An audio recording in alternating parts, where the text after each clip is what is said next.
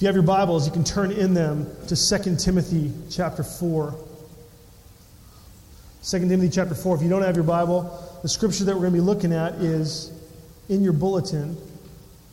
It's on the inside back cover. There's also there uh, a place to take notes. So we're going to be looking at 2 Timothy chapter 4, uh, really just verse 22. This is the last verse in this letter, this letter we've been looking at since January. So we're going to finish this letter today. Friends, listen, this is God's word. The Lord be with your spirit. Grace be with you. This is God's word. This is the end of Paul's final recorded letter. Okay, the last thing that we have in print from the apostle who wrote half the New Testament. This is the last thing that he wrote. He's done. Right? He has passed the baton to Timothy. All that needs to be said has been said. Well, not quite. Not quite. There's one more thing. There is still one more thing that Paul wants to say. There's one more thing that Paul has to say. And this is the legacy. This last verse is the legacy that Paul wants to be known for. Uh, there is one thing that Paul wants ringing in Timothy's ears for the rest of his life. Okay? And it's, it's the one thing that Paul wants ringing in our ears and in everyone's ears who takes the time to read the Bible. When you think about the, the last thing that the Bible says, what the last word of the Bible is, when you think about summarizing the message of the Bible, what do you think about? You think about judgment? Think about condemnation? Do you think about warning and correction? Is that what you think of when you think about the Bible and what it says? That's not what Paul wanted ringing in the ears of Timothy as potentially the last thing Timothy could ever have heard from Paul. Now, Paul ends this letter and ends his inspired writings with this statement of the gospel. It's a statement of the gospel. That's what verse 22 is. Paul says, The Lord be with your spirit. Grace be with you. This gospel of Jesus specifically applied to Timothy. Paul doesn't give him self help, Paul doesn't just give him advice, but he gives Timothy a statement about Jesus, a statement designed to change Timothy's life. And this was Paul's singular legacy.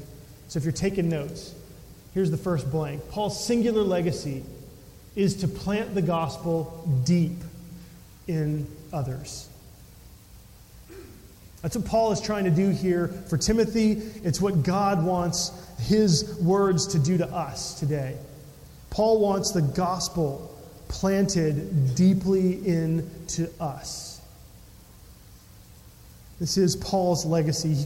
And, and, as God uses Paul's writing, God wants us to have this gospel planted deeply into our hearts. And then he wants us also to plant this gospel into the hearts of others. And so let's just talk about this verse. Three points. The first point here is just to say this is good news. This is good news. Right? The Lord be with your spirit. What does that mean? Right, this is one of those things that would be easy just to sort of take it for granted, easy to read over and not think about. But what exactly does that mean? The Lord be with your spirit. I mean, I don't see Jesus here with me. I don't see him. He's up in heaven. Physically, he's not here. And yet, the story of the Bible is, the, is a story of God getting closer and closer and closer to us. Isn't it? Like from the fall, uh, humanity was excluded from the presence of God because of their sin. And, and, and from the fall, God reigned in heaven. Right? The Bible says that God lives up and reigns in heaven. He's king in the heavens. And this is God over us. But then, uh, then that God who is over us came in Jesus. Right? He came as Jesus Christ and walked the earth in the incarnation. Right? He lived for us, He died for us, He saved us from sin and selfishness. Jesus was God with us. Right? Emmanuel, God with us. And Jesus, God with us, as He handed the baton to the church, He made this incredible promise. In John 14 through 16, Jesus said, It is to your advantage that I go away, which is a crazy statement. But he says, he, he, gives a reason. For if I do not go away, the Helper will not come to you. And he's talking about the Holy Spirit. And then he says, He will be in you. He will be in you. And so, this is the promise of the Holy Spirit. The Holy Spirit is given to us when we believe in Jesus. And so, from God above us to God with us, the Holy Spirit is God in us. This is what baptism signifies, right? As God's Spirit is poured out over us and we are covered with the water, as it drenches us, we are covered with the presence of God. God pours His Spirit out to fill us with His presence. And what this means, what this promise means, is that you are not alone. You are not alone. The verse says, The Lord be with your spirit. What's that? What's our spirit? Well, this is the non material part of us. Okay, there's lots of different ways to think about this, but the Bible basically says that you have a body and you have a spirit. Okay, we get the body. The spirit is the part of us that um, is non material. Okay, so this is the part of us that thinks. This is the part of you that feels. This is the part of you that reacts. It's your mind, it's your emotions, it's your attitudes. It's the part of you that takes action. It's the part of you that engages the world and the people around you. What this promise is saying is that this part of you is not alone. The Lord is with your spirit. God's presence is with you in your mind, in your heart, in your actions. Your spirit is the rechargeable battery in your phone. And the Holy Spirit is the electricity that you need to charge it every day. Right? This is good news that we are not alone. Okay, but it's not just good news in general. Our second point is that this is specific news for you. So, not just good news, but it's specific news for you. The gospel is not just a truth in general, but the gospel is truth that is specifically applied exactly where we need it. Okay, this verse isn't just a random goodbye from Paul to Timothy. Okay, we've seen that already. Paul's not just throwing in random stuff that just sort of crosses his mind. Oh, yeah, I got, to make sure you, I tell you this. Oh, I got to make sure I take. No, no, no. This is specifically, exactly what Timothy needs to hear. Okay, how do we know this? Well, it's because we've seen. We've seen where Timothy's specific struggles are, haven't we? As we've looked at this letter, we've seen a picture of the struggles that Timothy has been going through. Right? He's afraid. Right? He's afraid of opposition, he's afraid of suffering and persecution. He has turned down the volume on Jesus in his life. Right? He's afraid to share the gospel, and he's even afraid and ashamed to be associated with people who are suffering for the gospel. Right? These are just some of the things that we've seen in this book of 2 Timothy. His struggle is summarized actually in the beginning, in chapter 1, verse 7. Timothy's struggle is a spirit of timidity. You kind of summarize everything that Timothy was dealing with under this category of that Timothy was timid. He was timid. And so, if Timothy struggles with a spirit of timidity, what does Timothy need? Well, Paul knows exactly what he needs. To face the challenges that are ahead of Timothy, he needs one assurance. And he needs one assurance. He needs a specific gospel answer. Timothy, you have the spirit of timidity. But guess what? The Lord is with your spirit. You see this? Again, Paul isn't just giving truth in general, he is specifically reminding Timothy, he is specifically letting it echo in Timothy's mind as the last thing that he hears. Timothy, the guy who's in charge, is on your side. Can you hear that this morning? The guy who's in charge is on your side. Right? The ultimate authority in life is with you. It's not Caesar, Timothy. It's not false teachers. It's not the critics in your life. Timothy, Jesus is Lord. Jesus was crucified and risen from the dead. He is now Lord of the world. He's in charge. He's the one you need to serve. And, bro, He is with you. Man, Timothy, you are not alone. Alone, you are timid, but you are not alone. God has given you a spirit, a new spirit. He's given you the Holy Spirit.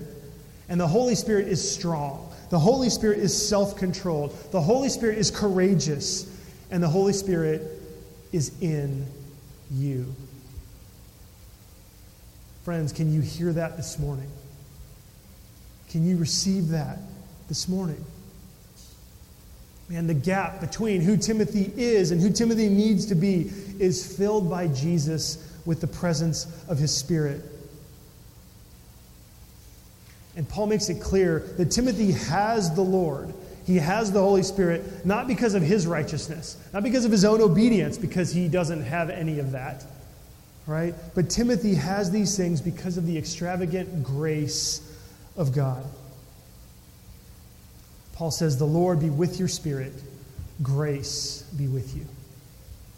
Timothy, it's not yours because you've been good enough this week. It's not yours because you've been good enough this month. It's not yours because for the last 114 days you've been sober. Timothy, you have the Holy Spirit because of God's extravagant grace that He showers His favor and His love on you simply because He loves you. And what Paul says to Timothy, God says to you this morning. God says to you, it's not about what you do, it's not about what you earn, it's not good people, right, that are blessed by God. It's forgiven people who are blessed by God. It's people who Jesus said are just they're they're honest about the fact that they are poor in spirit. They're honest about their sins.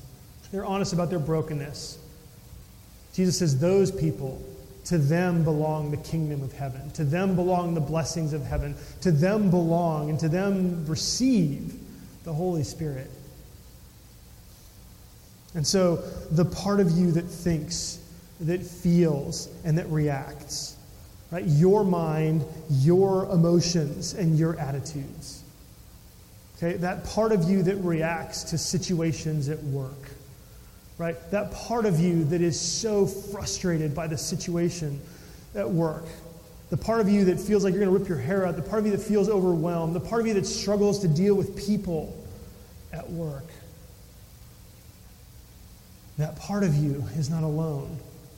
The Lord is with your spirit. That part of you that wants to encourage a friend that wants to come alongside someone else and help them in their struggles. That part of you is not alone. The Lord is with your spirit.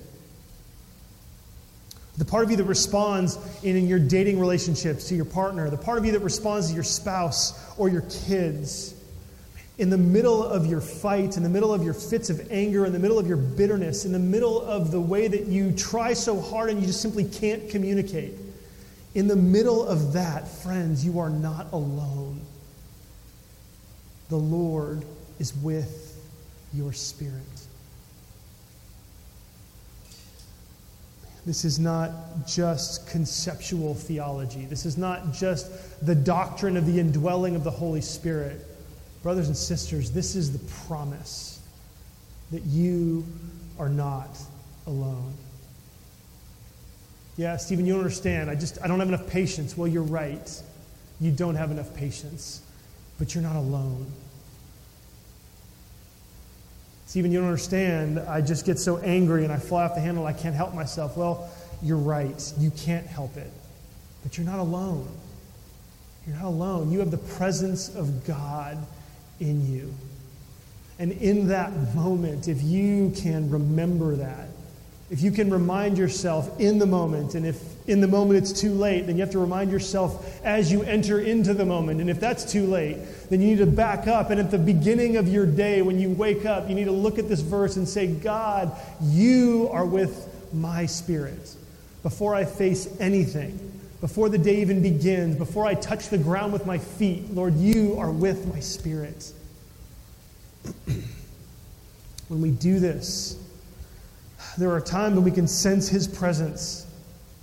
There are times when we are reminded when we do this about He thinks and how He feels about the situations of our lives. And when we think about how He thinks and He feels, our hearts begin to get renewed. Right? When we think about this, we are reminded that even if we don't feel anything, even if we don't feel God at all around us, we are reminded of this truth that He is with us, whether we feel Him or not. In all of His power, in all of His love, He is with us. And if He's with us, then we can be like Him. We can love with His love. We can be patient with His patience. Friends, this is the gospel in us that we need so that the gospel can flow through us to others. And so this is good news, this is specific news. I'm going to turn a corner here. Our third point is not only is this good news, not only is this specific news for you, but third, this is what others need from you. Okay, this is what others need from you. As you experience this Holy Spirit, as you have encounters with Jesus, as you pray, as you read the Word, as God begins to fan into flame things about Himself that are in you, right? As you begin to have these experiences, um, something begins to happen inside of you. There's a maturing process, and there's a maturing transition that we begin to make. And this is a maturing transition that I want all of you to think about and to actually participate in. Uh, most people initially become Christians because of what you get. Right? We come to Jesus because, well, he provides forgiveness, he provides hope, he provides strength, he provides courage, he provides meaning, he provides purpose, right? There's so many things that we get in the gospel package right? We, we, we get an identity, that we, we get a freedom from circumstances. We get an ability to live and to be happy with the circumstances that we're dealt. We, we have this sense of being able to overcome things, even if things don't ever change. Like we're not bound and, and dependent on our circumstances having to work out. We can live free. We can live in prison with joy that is seeking to bless other people, right? There's all this stuff that happens to us when we become Christians. And so many people become Christians because of what they can get, right? But after a while, after a while, instead of going to Jesus for what you can get, you begin to realize that you can go to Jesus because of what you can give. And you begin to realize that what Jesus is doing in you, he can actually do through you to help others. And this is a process of maturing. Right? Think about it. Even our children go through the same thing. As they're young, they're selfish, they're self centered, the whole world revolves around them. They have no concept of other people, let alone, and then their first concept of other people is what they can do for me, right? And it's not until they grow, Lord willing, um, Lord willing, that they would grow to realize, oh, part of the purpose of my life is actually to be a blessing to others. Right? We're blessed to be a blessing. And so I want each of you not just to receive what Paul is giving to Timothy, okay, but I also want each of you to get good at giving out what Paul is giving to Timothy. Are you with me? Because this presence of God, this gospel, this good news, man, this isn't just good for us, but this is what other people need. This is what the people that you know need. Um, I want to share something with you. This is a bead. Okay? Um, it's not just a bead to me. Um, if you went to Michael's where I bought these, they're just beads in a bag.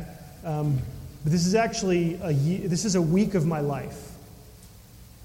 Okay, this bead is a week of my life. And when I turned 40, I realized that in my mind, I'm beginning the second half of my life. And I could get past 80. I'm not sure. Mel has, so I'm hoping to walk in his footsteps. Um, but so what I did, I read this, that somebody else did this, and I thought, this is what I'm going to do. And so what I did was I bought a bead for every week of the rest of my life. Okay? And so let me show you what this is. So this is the rest of my life, right here. In beads that are red, that are white, and clear. And every Sunday, every Sunday I take a bead out and I realize, you know what? This is a week of my life. And as I've been coming face to face with the legacy that Paul is leaving for Timothy, like I've realized this is what I want my life to be about. And, and I did this because the Bible says that we should number our days. And, well, I felt like it'd be wiser to number my weeks because, you know, I couldn't carry this and show it to you if it had all my days in it, right? Um, but when I turned 40, I realized that I wanted the rest of my life to be giving back. I wanted the rest of my life to be pouring my heart and my life out for others. And so there are weeks when I take this bead, and because of an interaction that I've had with somebody, I give them the bead because God used some, by His grace, He was able to use me to help be a blessing to them. And I tell them the story, and it becomes this kind of special thing. Um, and so there are weeks when I give this bead away. Um, there are weeks when I throw this bead away um, because I don't have anybody that I could give it to, or I, there's nobody that I did or should give it to because I haven't actually given myself out. Um, there are times when I take this bead and I put it in the offering basket because I want to offer myself to God. And, and the reason I'm sharing this with you is because I want you all to take your legacy seriously. And I want you to realize that God has put you on this earth, and He so passionately wants you to experience His grace. He wants you to experience His love. He wants you to know His presence. He wants you to be like Timothy and receive this word from Paul. But He also wants you to be a blessing to others. He wants you to invest your life into others. And what this is, I mean, really, what it means to be a blessing to others, what it means to be a Paul to a Timothy, what it means is this is discipleship. Okay? That's what discipleship is. It's you making an intentional decision to give yourself to others. It's you making an intentional decision to offer to others the grace and the presence of Jesus. That's what discipleship is. We've been looking at this all year long as we've studied this book, but really that's fundamentally what it comes down to. It comes down to you making a decision to intentionally help others to experience the grace and the presence of Jesus. And friends, I just I want you to say yes to this. I don't want us to leave 2 Timothy unchanged, uncommitted. I want us all to say, Lord, I know there are lots of things that you've called me to do in my life. Right? I've got things at work, I've got things in my home, I've got responsibilities, I've got community, like I've got all these things, but I want you all to at least commit to this part of God's purpose for you, and that's to make disciples. To make disciples. Um, we do this in our life groups. We do this in personal one on one or one on few discipleship relationships. I mean, some of this happens here on Sunday, but this is just sort of scratching the surface to be able to disciple someone. Again, you just need to be committed to Jesus and committed to regularly helping someone else understand His grace and His presence. Will you say yes to this? Last week, I shared with you a story that I got from Chad. Right, the story of Chad's friend, the runner. Do you remember this? Um, in that story, um, he was running in high. His friend was running in high school, and um, he was training to beat his time in the mile so that he could help his team be victorious. And the week before the race day at practice, he had a panic attack because he was afraid he couldn't do it. And he was incapacitated by the pressure. And his coach, his coach did something any coach would do. He gave him words of encouragement. He actually gave him words of love too. But then the coach did something amazing. Right? You remember this from last week. He walked with Will to the starting line during a practice. And when the gun went off, he ran the entire track with his friend. He ran every step of the way, all along the way, speaking courage and strength into him. And when he finished the race, he crossed with his coach together and he beat his best time. He beat his best time. Chad's friend says that that coach's investment in him was a life changing moment. It was a life changing moment. It changed everything. He has carried that moment with him, and that moment has been a source of courage and strength to him in times when he feels overwhelmed. And so last week, I said, Friends, Jesus is your coach. Right? Don't you realize that this is a perfect picture of what Jesus does for us? As his presence, his spirit is with us. Well, today I want to take it a step further. And I want you to be that coach. I want you to aspire to be able to come alongside someone else in the midst of their life, in the midst of their difficulty. And I want you to be able to speak to them good news. Good news that specifically applies to them. If you don't know how to do this, I'm not going to tell you how. Okay? I'm not going to tell you how, and this is why. It's because you need to go to someone else, and in a one on one conversation, you need to ask them. Because that's what discipleship is. Discipleship isn't me telling you now what to do, but discipleship is you. I mean, you can come to me, or you can come to one of our elders, you can come to one of our life group leaders, you can join a life group, you can ask someone here in this church, hey, how can I become someone who can be a coach like that. And if they don't know, now the two of you then need to find someone else. And both of you need to learn. Okay? You need to do something. This is something you have to invest in. If you do this, right, if you do this, well, it's because Paul did this that the Roman Empire was transformed. This is the secret to Paul's legacy. It's that he intentionally and consistently helped other people to know the grace and the presence of Jesus. Friends, what kind of church will we be when we're committed to this same thing? What kind of impact? How can we bless the city of San Diego? In what ways can we launch as a brand new church next week, taking this grace and this presence of Jesus? Man, I hope I hope that you will, with me, accept Paul's legacy and run, let's run together as a family and bless the city. Pray with me. Lord Jesus, we thank you. We thank you so much for this amazing promise that you are with us. Some of us know your presence intimately. Others of us feel like we're on the outside looking in. Jesus, will you come near to each one of us? Will you give us strength? Will you remind us that even when we don't feel you, that you are with us? It's your presence, it's your perfection that we need to fill us.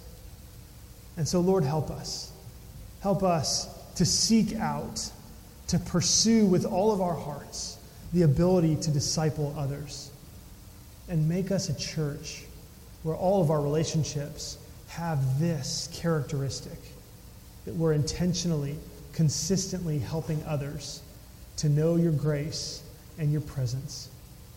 And Jesus, for those who are here and they don't know you yet, Jesus, would you put on their hearts this desire to be a blessing to others? I mean, it's something that all of us want. We all want to leave the world better than we found it. Jesus, would you convince them that the best way for us to do that is to be connected to the God of the universe? To be connected and intimately associated with the one whose love gave his life for the world. Do this for us, we pray. In your name, amen.